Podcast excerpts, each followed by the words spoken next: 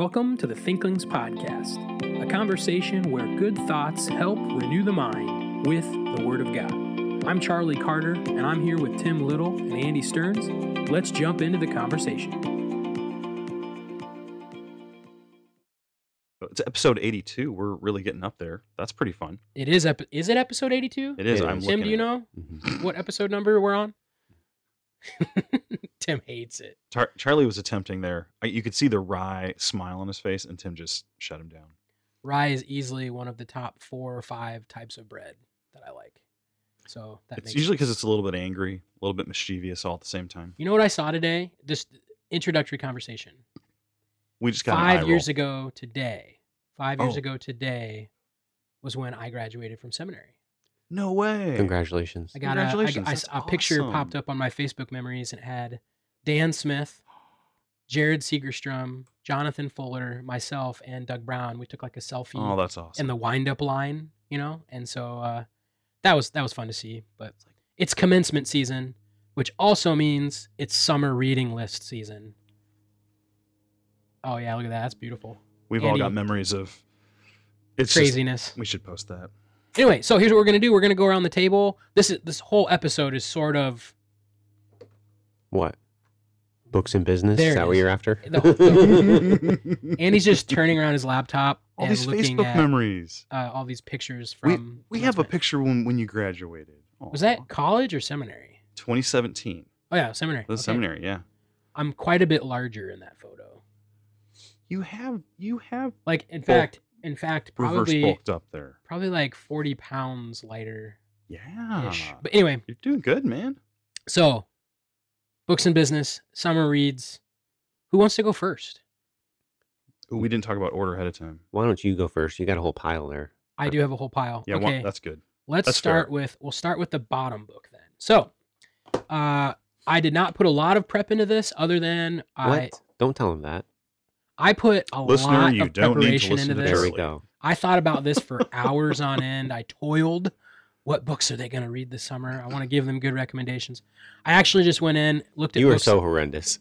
I went into my office, looked at things that I had read this year, and thought, you know what, that was really helpful. And so I just I just grabbed a quick uh, couple of books from that. So first one, uh, Pagans and Christians in the City: Culture Wars from the Tiber to the Potomac by Steven Smith.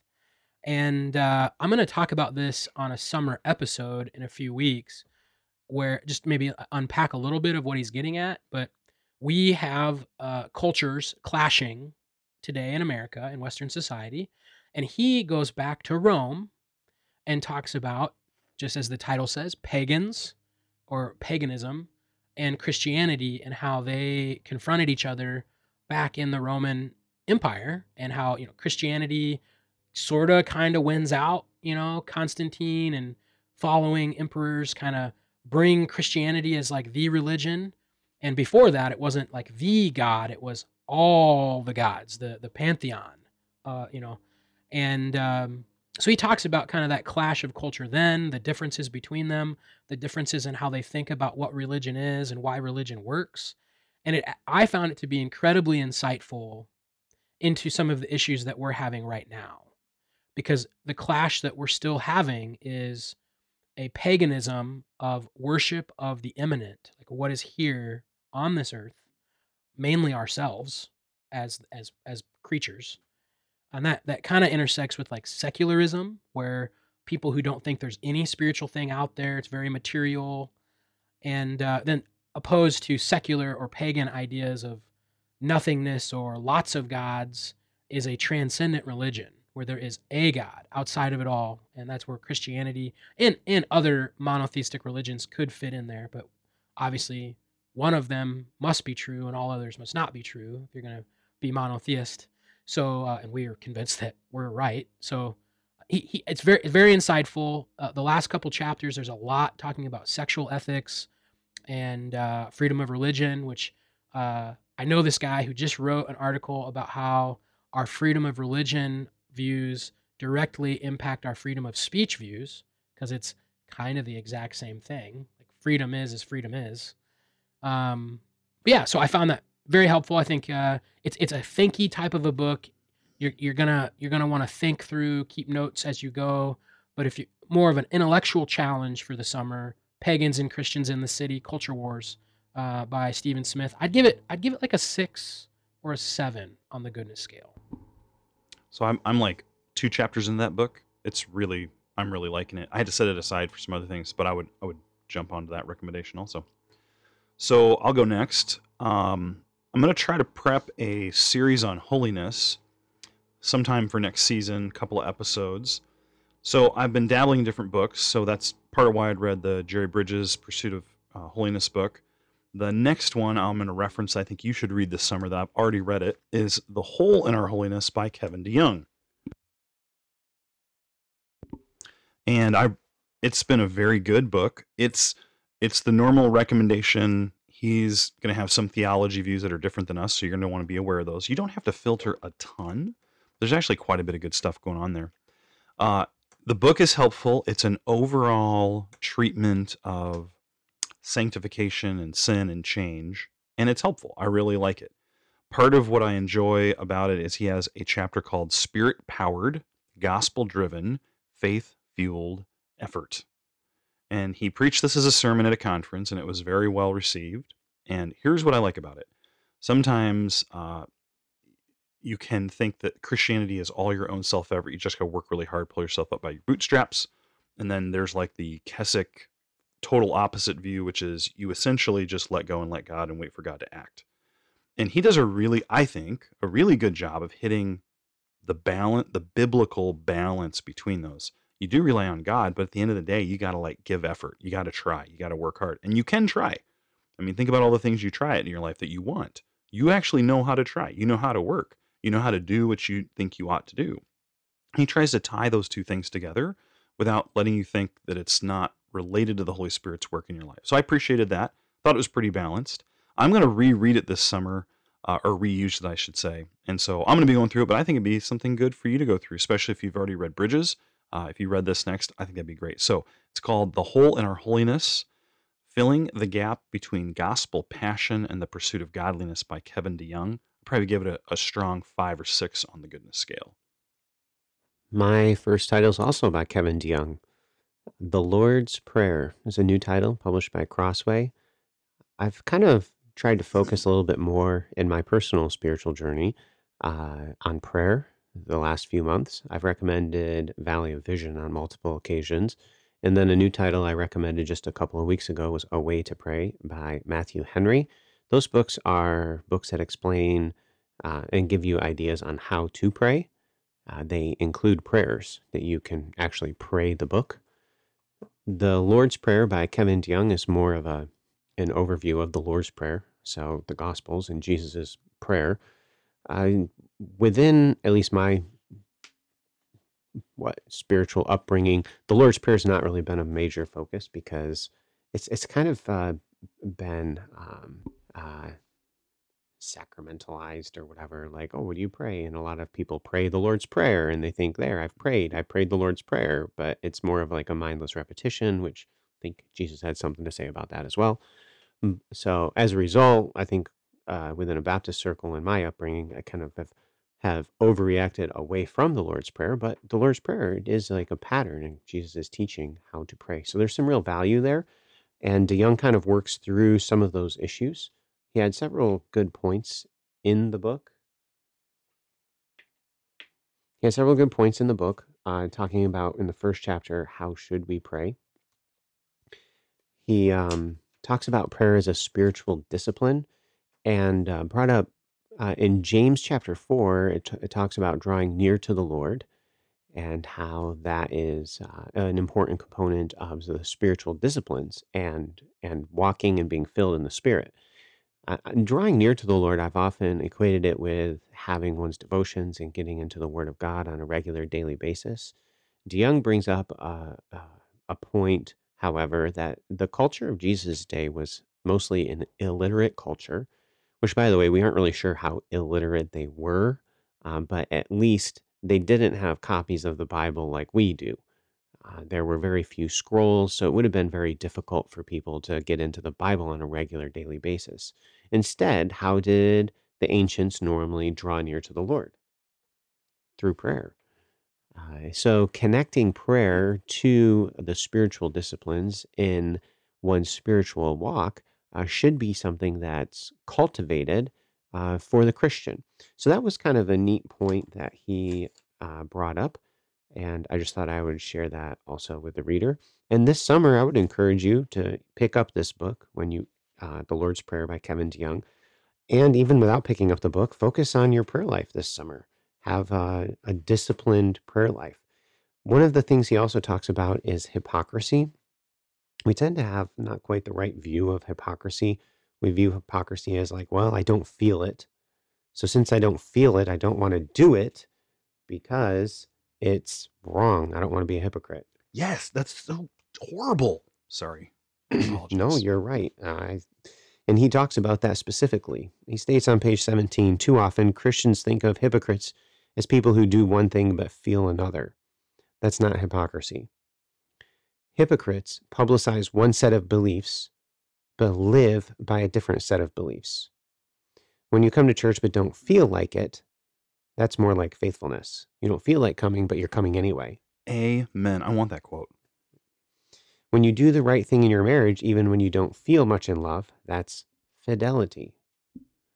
I've heard too many times, Pastor, I would be a hypocrite to stay in this marriage because I'm not in love anymore.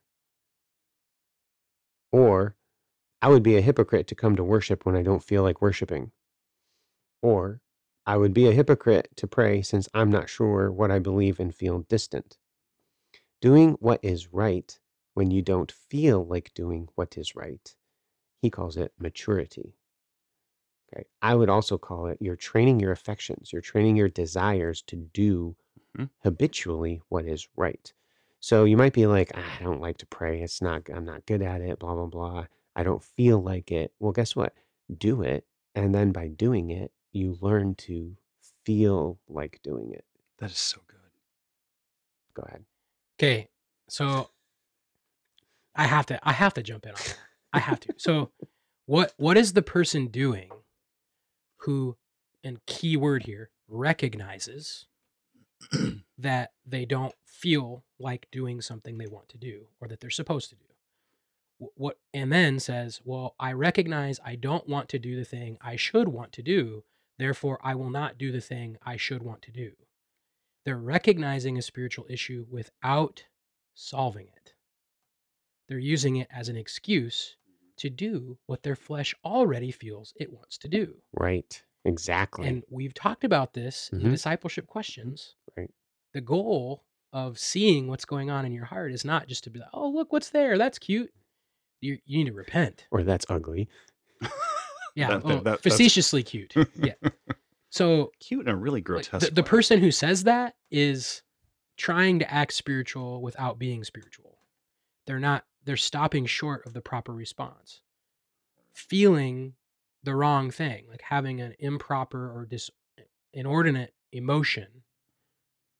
Where did those emotions come from? Good emotions and bad emotions proceed from the flesh or the work of God's Spirit in you. Mm-hmm. This is Galatians 5. Yeah. So that person is recognizing, oh, guess what? Yeah, my flesh is at work in me, producing the wrong emotions.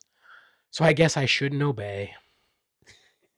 they're just they're using a really spiritualized answer to walk in the flesh. Right. Mhm. And the answer is to repent of the wrong emotion. Right. That that it's it's it is that simple. But the problem is the the hardest thing God ever asks us to do is humble ourselves Mm. because our flesh hates it. Mhm.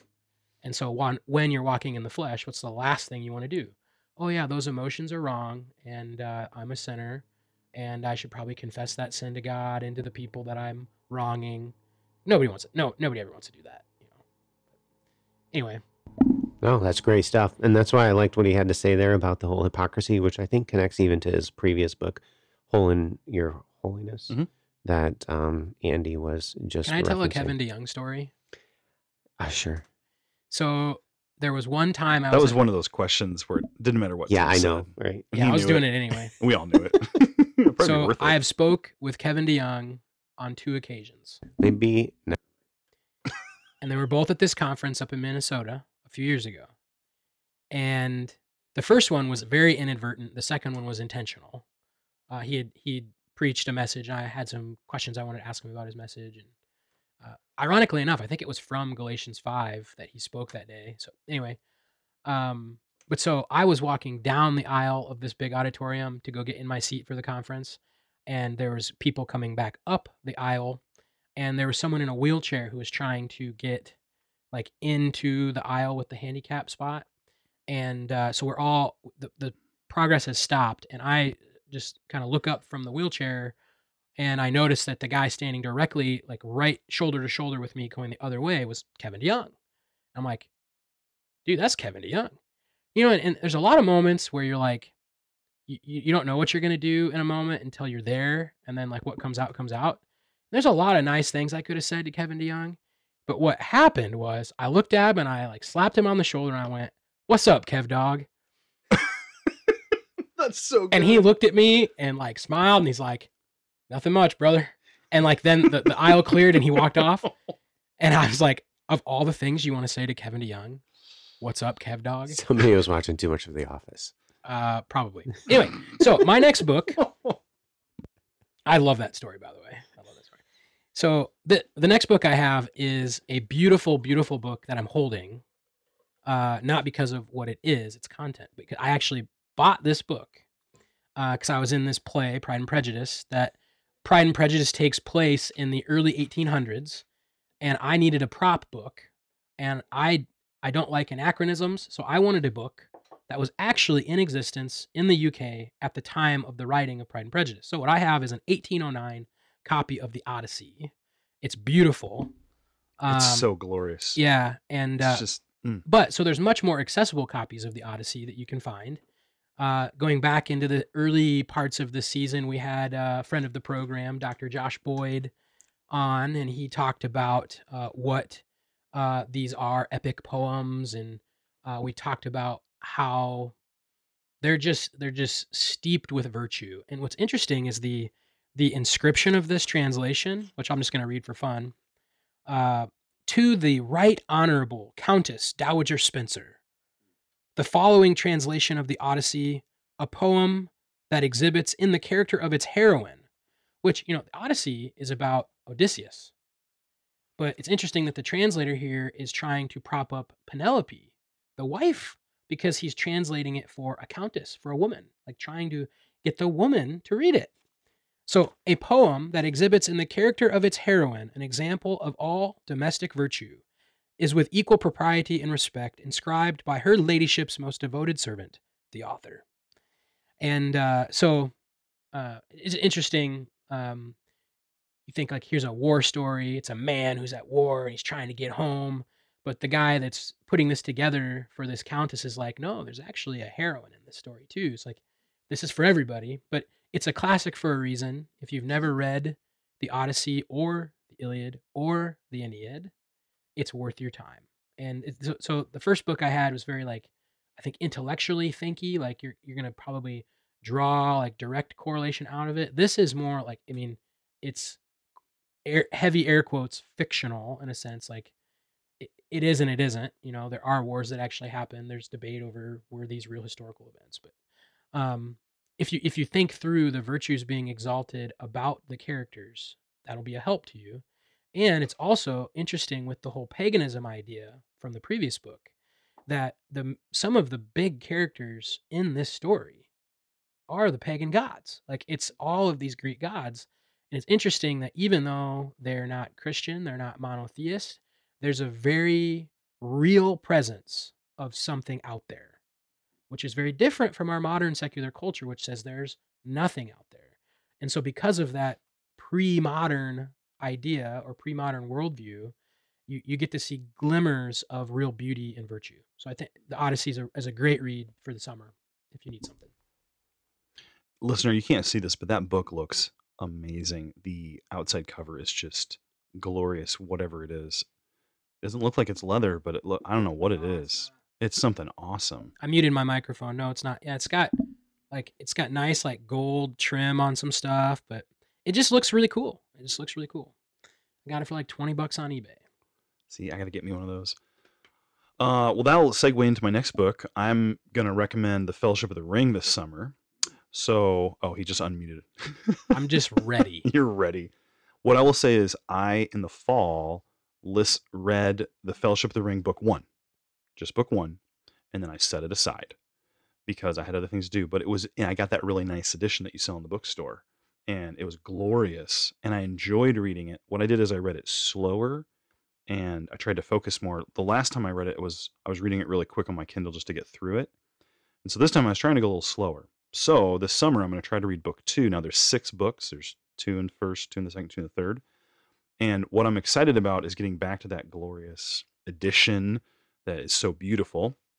I'm excited to read. I remember last time reading and picking up number one.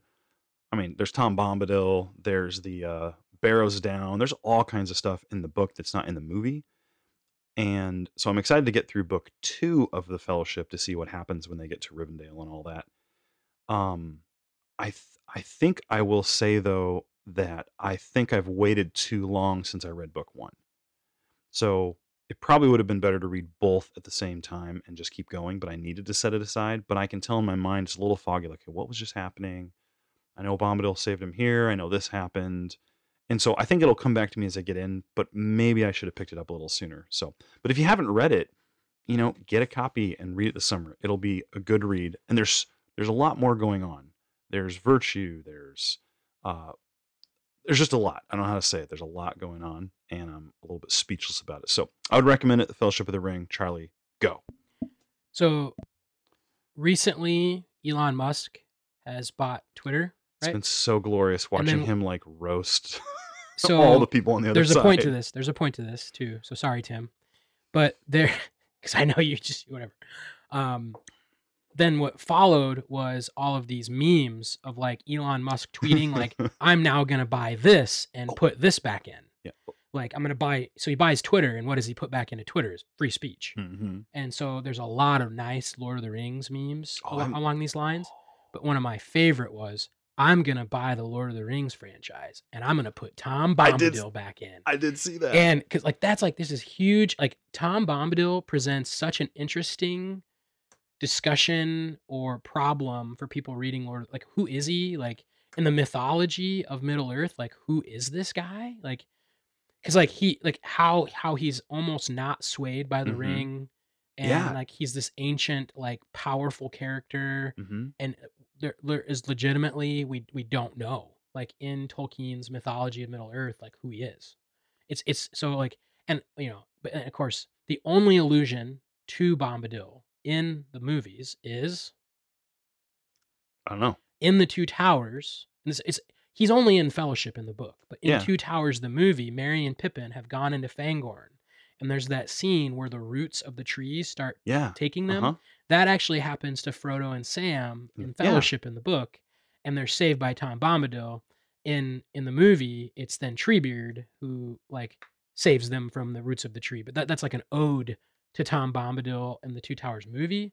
But like I get it though, because you would be presenting a character in the movie that you can't like ever bring back again or like explain to the Mm-hmm. audience. So like uh I get why they didn't put him there, but like it's kind of like a huge like uh, uh, some people are salty about it. You get on some message boards. Have we ever talked about Tom Bombadil on the air? We have not. Okay, I have a theory about it. I will just I'll I have a book that a good friend of mine, Cameron, bought for me for Christmas from I think it's from Canon Press. Uh, like a Tom Bombadil book that I'm planning to read over the summer because it's a very left fieldy type of a thing. And then so uh we'll we'll talk about Bombadil then. Okay, okay. I 'Cause I, just- have a theory. I'll save it till then, though. It's a good theory. What's a what's a summer reads episode without a tangent on Tom Bombadil? I mean. Sorry, Tim. In the House of Tom Bombadil.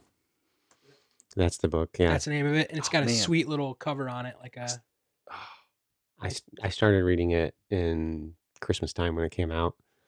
And I don't know, it'd be Tom interesting. Bombadil, Tom Bombadil. And then there's like what's the what's the what's his little what's his chick friend's name? Goldenberry. I Golden. gotta get, he's always got to get home to Goldenberry. hmm And who's who the heck is that? It's his, yeah, Yeah, It's- like, oh, we gotta talk about this It's a sometime. very interesting. Um, yeah, it- it's it's int- yeah. What I remember from the book was how I didn't get very far. I only read like the intro first chapter or something. And sorry, I got disinterested. But uh, but he talks about how there's a lot of debate on who Tom Bombadil is within Tolkien scholarship, Because like so and I don't really care we that could much. we could go really deep into this. Like what what is Gandalf? Like who is um Sauron? Like who are these? Like like if we if we wanted to put it in terms of like angels, demons, like who are these? Like the He Maiar, says- the Valar, like all, all of these like it's it's a very deep mythology, and that's the problem is because it is a very it's a very well developed. Like you go into the Silmarillion, like who these things are, like the creation songs of the Valar, like uh, we we know who a lot of th- people are, but then now you have this character Tom Bombadil, who you're like, who is this guy? there and, you like, go. It's just it's a weird like. Obviously, he wanted him there. He's in the story. What was Tolkien doing? Like it's just interesting, you know. Like you talk about authorial intent. Like why did he put that character there? You know, would someone like Tolkien just like whiff and like throw a rando character in? And Well, that's know? very possible. I mean, it happens all the time. That that's that's one of the options. Anyway, we got to keep going. I'm sorry. So, in the house of Tom Bombadil, that would be uh, the one Charlie's reading, and we are not recommending, but uh, you can check it out. So, if that suits your fancy, you go for it. I'm gonna pass. Uh, the the so it's summertime, and I think we've got like two or three weddings to go to for like three weeks in a row. In a row, uh, a lot of people are getting married, and um, my wife and I uh, talk to a lot of singles who are engaged. They're getting married, and I just thought I'd throw out on the podcast. I'm not going to go into details or anything, but uh, the book that we give engaged couples, uh, couples that are getting married or newly married, or even if you've been married a while, Intended for Pleasure by Ed and Gaye Wheat. Uh, that is a book that I would recommend for uh, couples that are about to be married. Um, it's uh, um, a very helpful resource for newly married couples as they begin their new lives together uh, and what God has to say about their new life together and how God's made them. Uh, so, Intended for Pleasure by Ed and Gaye Wheat. Uh, that's the book that I would recommend. That's all I've got for that book. It's your turn. Yeah, it is. It is wedding season for sure. Starting May 21st, going through June 18th, uh, which is like five weeks, I think. I will be at or in six weddings. Um, one of the weekends there's a there's a wedding in Georgia that I think I'm gonna drive to, and then come back that weekend. There's a, a wedding the following Monday, so Saturday, Monday, and then I'm in another wedding the next weekend. I have to be up in uh, it's Minnesota slash Dakotas on Friday, so it's like bang, bang, bang. Like that's crazy. But Wow, you're gonna put a lot of miles on that. Hopefully, it's a new vehicle. Ooh, that would be nice. Uh, so other than weddings this summer, there's another thing that uh, we kind of all do from time to time in the summer. It's very common for us to speak at Bible camps, or like for me, uh, since the college kids are gone, I'm not driving the church van anymore. Uh, I get more pulpit supply opportunities, so I, I speak a lot, preach a lot in the summers. And so my next book is just something that I'm probably going to work through again over the summer. I'm not sure if I've mentioned this on the air specifically, but we had a guest earlier this season, Jonathan Pennington, Dr. Pennington from Southern, and uh, we talked about his other book. Uh, help me, help me here. I can picture the cover, but Jesus the Great Philosopher. Jesus the Great Philosopher. Thank you Oh man. and uh, I'm getting old. Mine's mine's going. But uh, so this is his other book that I actually assigned in uh, one of my courses uh, in the college. It's called Small Preaching: Twenty Five Little Things You Can Do Now to Become a Better Preacher. And um, I think a lot of times uh, homiletics courses or when you're trying to preach, and rightfully so, there's a heavy emphasis on the exegetical method and the homiletical design of a sermon. There's a lot of work that goes into that. This is like a complete pivot. It's kind of just like a sprinkle on top of that other work you're going to do. Just great reminders of like, hey, how do you handle criticism? How do you handle compliment? Uh, like, how do you work together with other people? Uh, how do you use, you know, your first minute and your introduction effectively? You know, like, and he, little quick tips, 25 quick tips and some of them are i think more beneficial than others uh, but I, I found it helpful going through that with uh, some of my students this past semester. So I think I'm gonna I'm gonna probably process through it again as I get ready to preach. And so if you're in that boat, uh, maybe you're getting ready for a VBS, maybe you're getting ready to go up to a summer camp and speak or be around kids for a week and you know, having opportunities to open the word. I think this would be a help to you.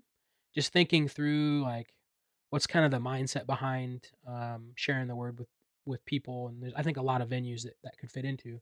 Certainly for people if you're a pastor or someone in a teaching role, I think this would be a helpful book for you. I remember a homiletics professor of mine mentioning after you get into the ministry, try to read a homiletics book every year or every other year uh, just to keep the discipline fresh. And so I think it's really cool that you're reading a book on preaching uh, and trying to continue to stay sharp in that area. It also reminds me, you know, um, we are doing some teaching and stuff this summer. And I think you're teaching Intro to Bible Study. Yeah, for Jumpstart. Uh, So high schoolers who are good graded seniors can come out this summer and take Intro to Bible Study. And even if you're, I mean, this is for more than just high school seniors. And Jumpstart is for high school seniors. Okay, never mind. Well, I Like was adult gonna, learners, you mean? yes, no, it's, learners. it's only for high schoolers. Okay, well, sorry, I'm done. Was it almost commercial? Good job. I was gonna say, you know, hey, you could But if you want to take apologetics, I'm teaching that second week of uh, second May. week of May. You could come for that module. That'd be a good one. Yeah, I'm teaching Hebrew exegesis in a couple. Oh, come on, listener. Hebrew exegesis of We're gonna translate Bible. through. I. not it's all the of it. it's the it's the poetry component. So we're gonna translate Isaiah 40 through 45. 40 through 45. That was a good season of life when you were preparing that class and we were reading like Poetic Diction by Owen Barfield and thinking through poetic ideas and and we were yeah, those those were good times. That's like 2 or 3 years ago. This is the class where it's the employment of all of those ideas. So they've Yeah. already had Hebrew exegesis 2, and now we're using it in Isaiah 40 through 45, translate through one of the servant songs, Isaiah 42. Mm. Uh, this is a great text about exalting God. So just just for a second because I think a lot of our listeners maybe don't know what you just said. What are the servant songs in Isaiah? Uh, so most people are familiar with Isaiah 53 as one of the servant songs, the servant of the Lord, who is uh, prophetically, uh, it's Jesus. Jesus is the servant. So Isaiah 53, the idea that the servant is going to bear the sin of uh, the world, is there in Isaiah 53 in a prophetic, um, in a, in a prophetic manner. Well, you also have the servant songs in Isaiah 42, 49, 50, and 53. Those are the four servant songs. Maybe we should do like a mini series on those. That could be fun. That would be awesome. And there's Yeah. like a questionable servant song. Some believe there's a fifth servant song in Isaiah 61. So the servant of the Lord is the Messiah, Jesus, and he leads the servant nation, Israel. So both uh, the servant is sometimes referring to the Messiah and sometimes referring to the country. There's the servants. All right. Is it Andy? No, it's you. But can I dive in? Well, no, on I did something- small preaching and that got us on a tangent. Oh He yeah, wants but to I, dive I have in a anyway. question before I go for my next book. So you had brought up small preaching, and then Tim had said that he was recommended as a seminary student by his professor to read a book on Ham every couple of years when you're in the pulpit ministry. So I thought, I don't I know we don't have tons of time to talk about it, but when you have read a book in something you're already proficient at, I think some people would think, oh, I'm a good preacher already, or I'm a good expositional person already, or I'm good at whatever it is, basket weaving already, and I don't need to read another book. What is your guys' I have a thought on this, but I'll ask you first. What's your experience when you read a book in something you already know pretty well and you're proficient in? Do you take more from it or do you take less from it? I'll just speak from the poetry perspective. When I am working through a Hebrew text, I know I know Hebrew po- poetry. Okay, I've, I've taught it, so on and so forth. But when I require my students to slow down and actually go through the steps, it it actually reminds me of the steps that I'm often overlooking. Mm, yep. Uh, so it's um, helpful for me to be reminded of the very principles that I'm teaching students on a regular basis. And similarly, from a homiletics perspective, uh, being reminded of the principles that I once learned. And we tend to kind of cut corners, especially when we're busy. So, uh, being reminded of some of those steps I've, I've found helpful. Yeah, like um I mean, I don't think you asked the question specifically in like the homiletical field. It could be any But- field, but that's a good example because we're talking about. I mean, like, uh, so mean- like this that preaching class that I was referring to, they read "Preaching God's Word," which is like the Duvall Carter Hays companion to Grasping God's Word for for homiletics. And I mean, at this point, I've read dozens upon dozens of preaching books for you know undergrad, masters, doctoral, like you know all of it, and so you you are tempted to like be above it a little bit and like okay yep i know what he's saying i know what he's saying but it's the the slowing down and reminding yourself is really helpful and uh we, i think we forget the role of repetition in teaching Amen. and second peter 1 he you know there's the passage where he talks about you know add to your faith virtue and to virtue this and then this Mhm. like a very a very sanctification uh, vernacular like keep adding to your faith confirming your election through your growth and then right after that chunk he says and i will never neglect to remind you always of these things though you know them and are established in them Mhm. Yes, I think it is right, as long as I'm in this earthly body, to stir you up by reminding you of these things. So, like, Peter's like, as long as I'm alive, you're going to hear the same thing over and over and over again, which in that context is you need to be sanctified. It's like, Mhm. even though you know that, even though you're doing that, I'm going to still tell you it every time I see you. And uh, in that particular class, I, I even brought that up in like with teenagers, like, the goal isn't to like get them to regurgitate the answer and then look i've discipled them it's like you need to have a relationship where there's a, a, a- a bridge of trust where you can remind them to keep walking with the lord for a long time but yeah so i think i think that slowing down and, and catching the repetition is always helpful I would agree with you. I think that when I've read books, I'm thinking of apologetics. I've read a bunch in that field and some others. I think for me, what I what I see is the first time you read a book in a field, any field that's new to you, I feel like it's slow going. You're kind of slogging through it. You're trying to like get the vernacular, the grammar down. But by the time you've read three, four, maybe five books, you're starting to get really familiar with that topic, that content area. And what I notice is I can go faster through books because I sort of know what's coming. And so, reader, if you feel like you're slow at reading, sometimes stay in that same topic, genre, whatever, and eventually you're going to grow in proficiency. And it's it's it's both learning to read fast, but it's just knowing the field. Mm-hmm. And then the second thing I would say is that I get more out of books that are in, a, even though it's, you wouldn't think that. You're like, oh, I already know this. I I feel like I take more out of those books that are basic than I would have if I was reading it in the field before I knew very much. And I think sometimes college students, they're reading so many different books. Or if you're a reader and you're just starting up for the first time in your life, you're going to feel like you don't take much out of books. Just stick with it and then read things in the same area. And eventually you'll get to the eighth, ninth book in that field. You'll pull way more out of it because the concepts are familiar. And then lastly, I think I think you see what's really different and important about the book much faster once you've read a lot in that field. Even if you've reread the same book over and over, you start to see where it's important. So, anyways, I just thought that was a good. If you're So- going to read this summer, that's a good tip. who who started You you, did i go first I'm you done. just did small preaching. Now it's my turn. well no like who who did the first book You did. did i really You did, yeah. Yes. You did the Odyssey.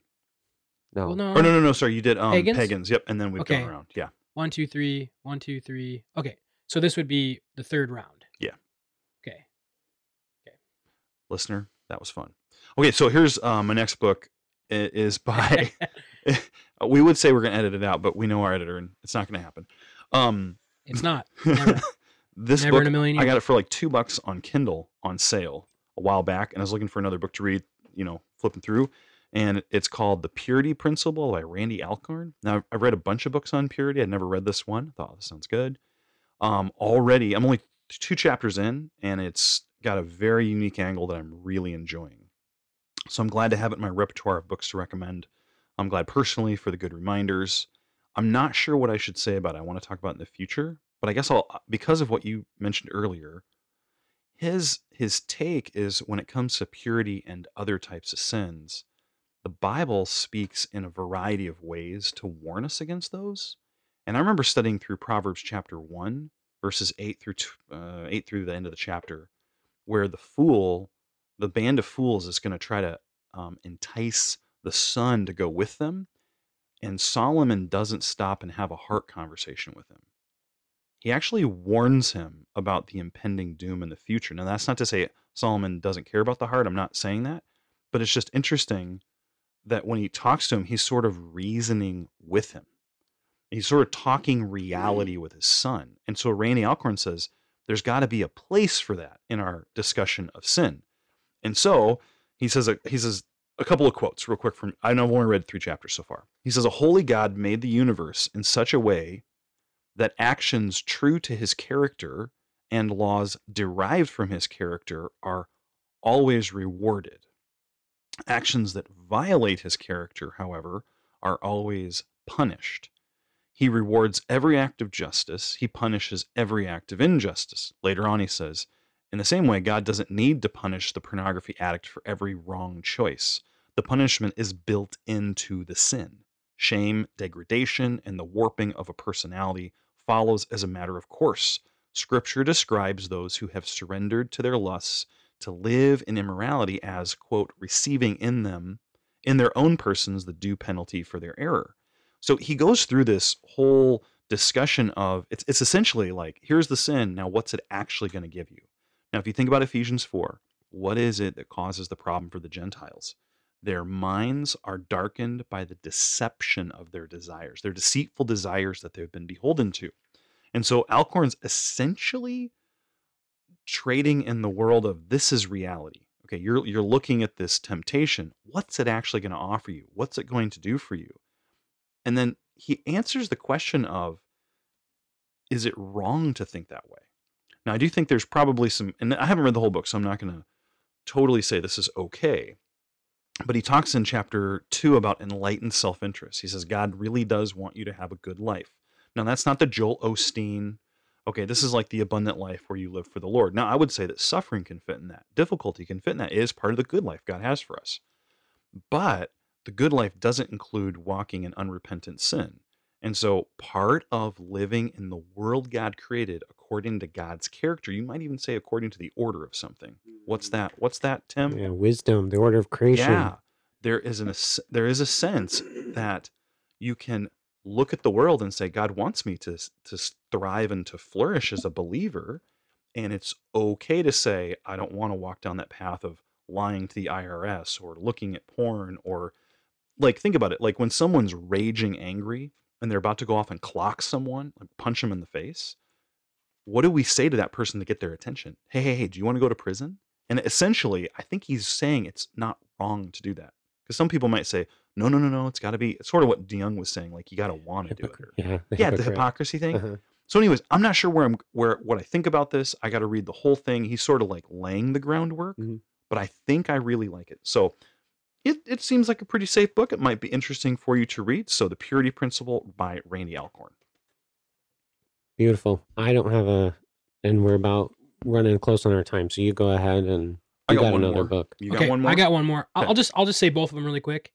Um, just Mine won't take long. I think my eye was just catching colors because all of, a lot of the books I'm grabbing today were red and white, like really sweet cover books. Is there something about judging a book by its cover? Oh, this is so good. I love judging books by their cover. You so know? all, all your covers are essentially I was at red. a bookstore yesterday and I was judging by covers. I bought a book purely for the cover. I know exactly. It happens all the time. Anyway, That's why so- the cover matters.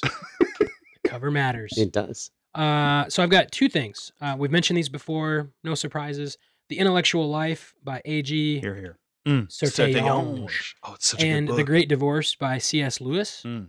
Uh, I just saw a Great Divorce uh, on my uh, one of my book mantles at home this morning, and thought, man, that's just it's just a very uplifting read to think to think about heaven and to think about like why like it, it's a, it's just a great spiritual book. I, I, I can't really say why or you know it's just I think it's just a good imaginative thing there to read Great Divorce if you haven't. It's a great book.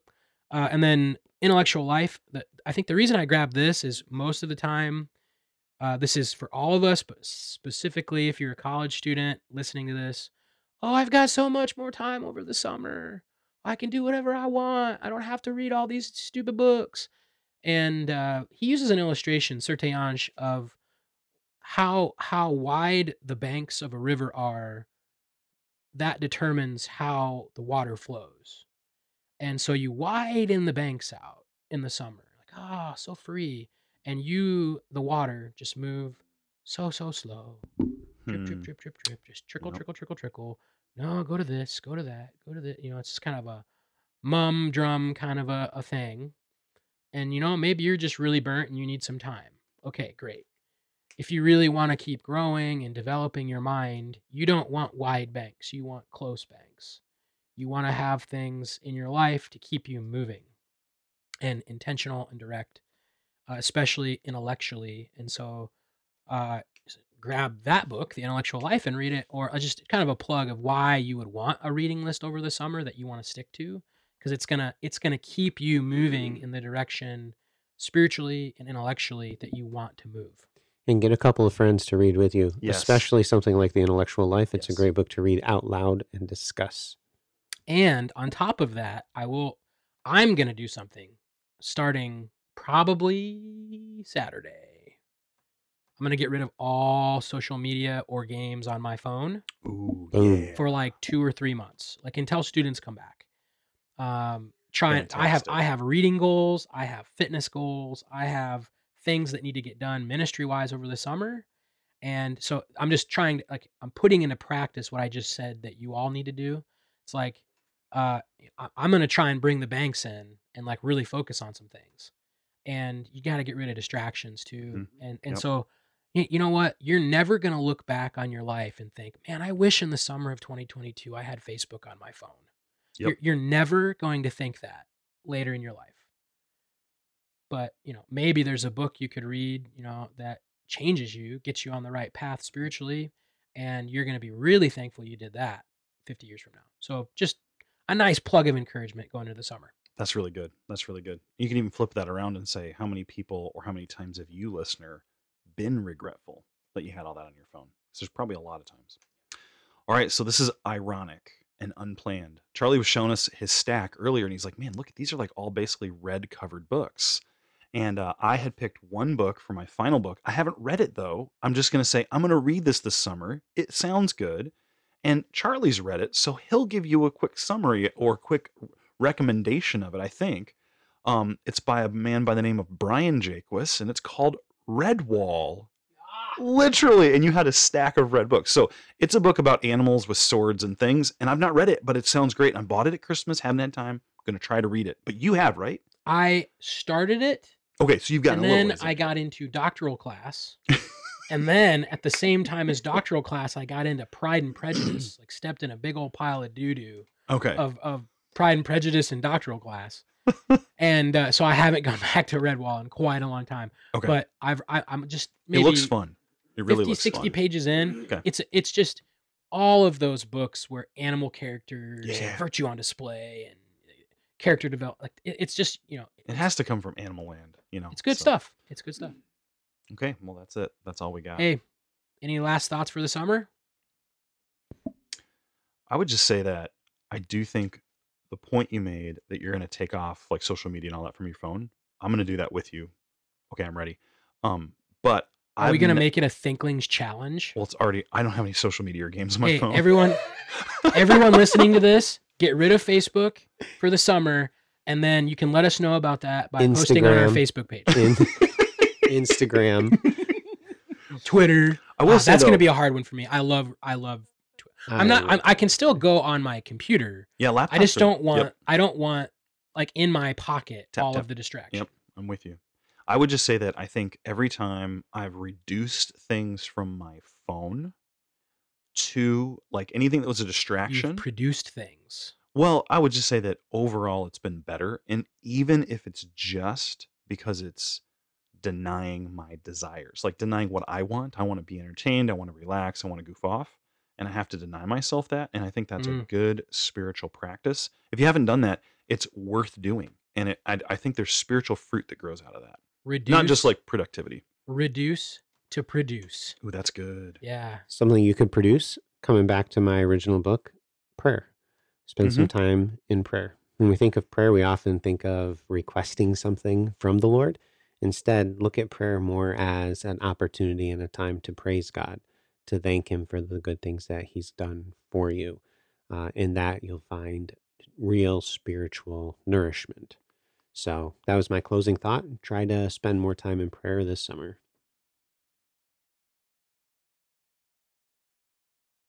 Thank you for listening to this episode of the Thinklings Podcast.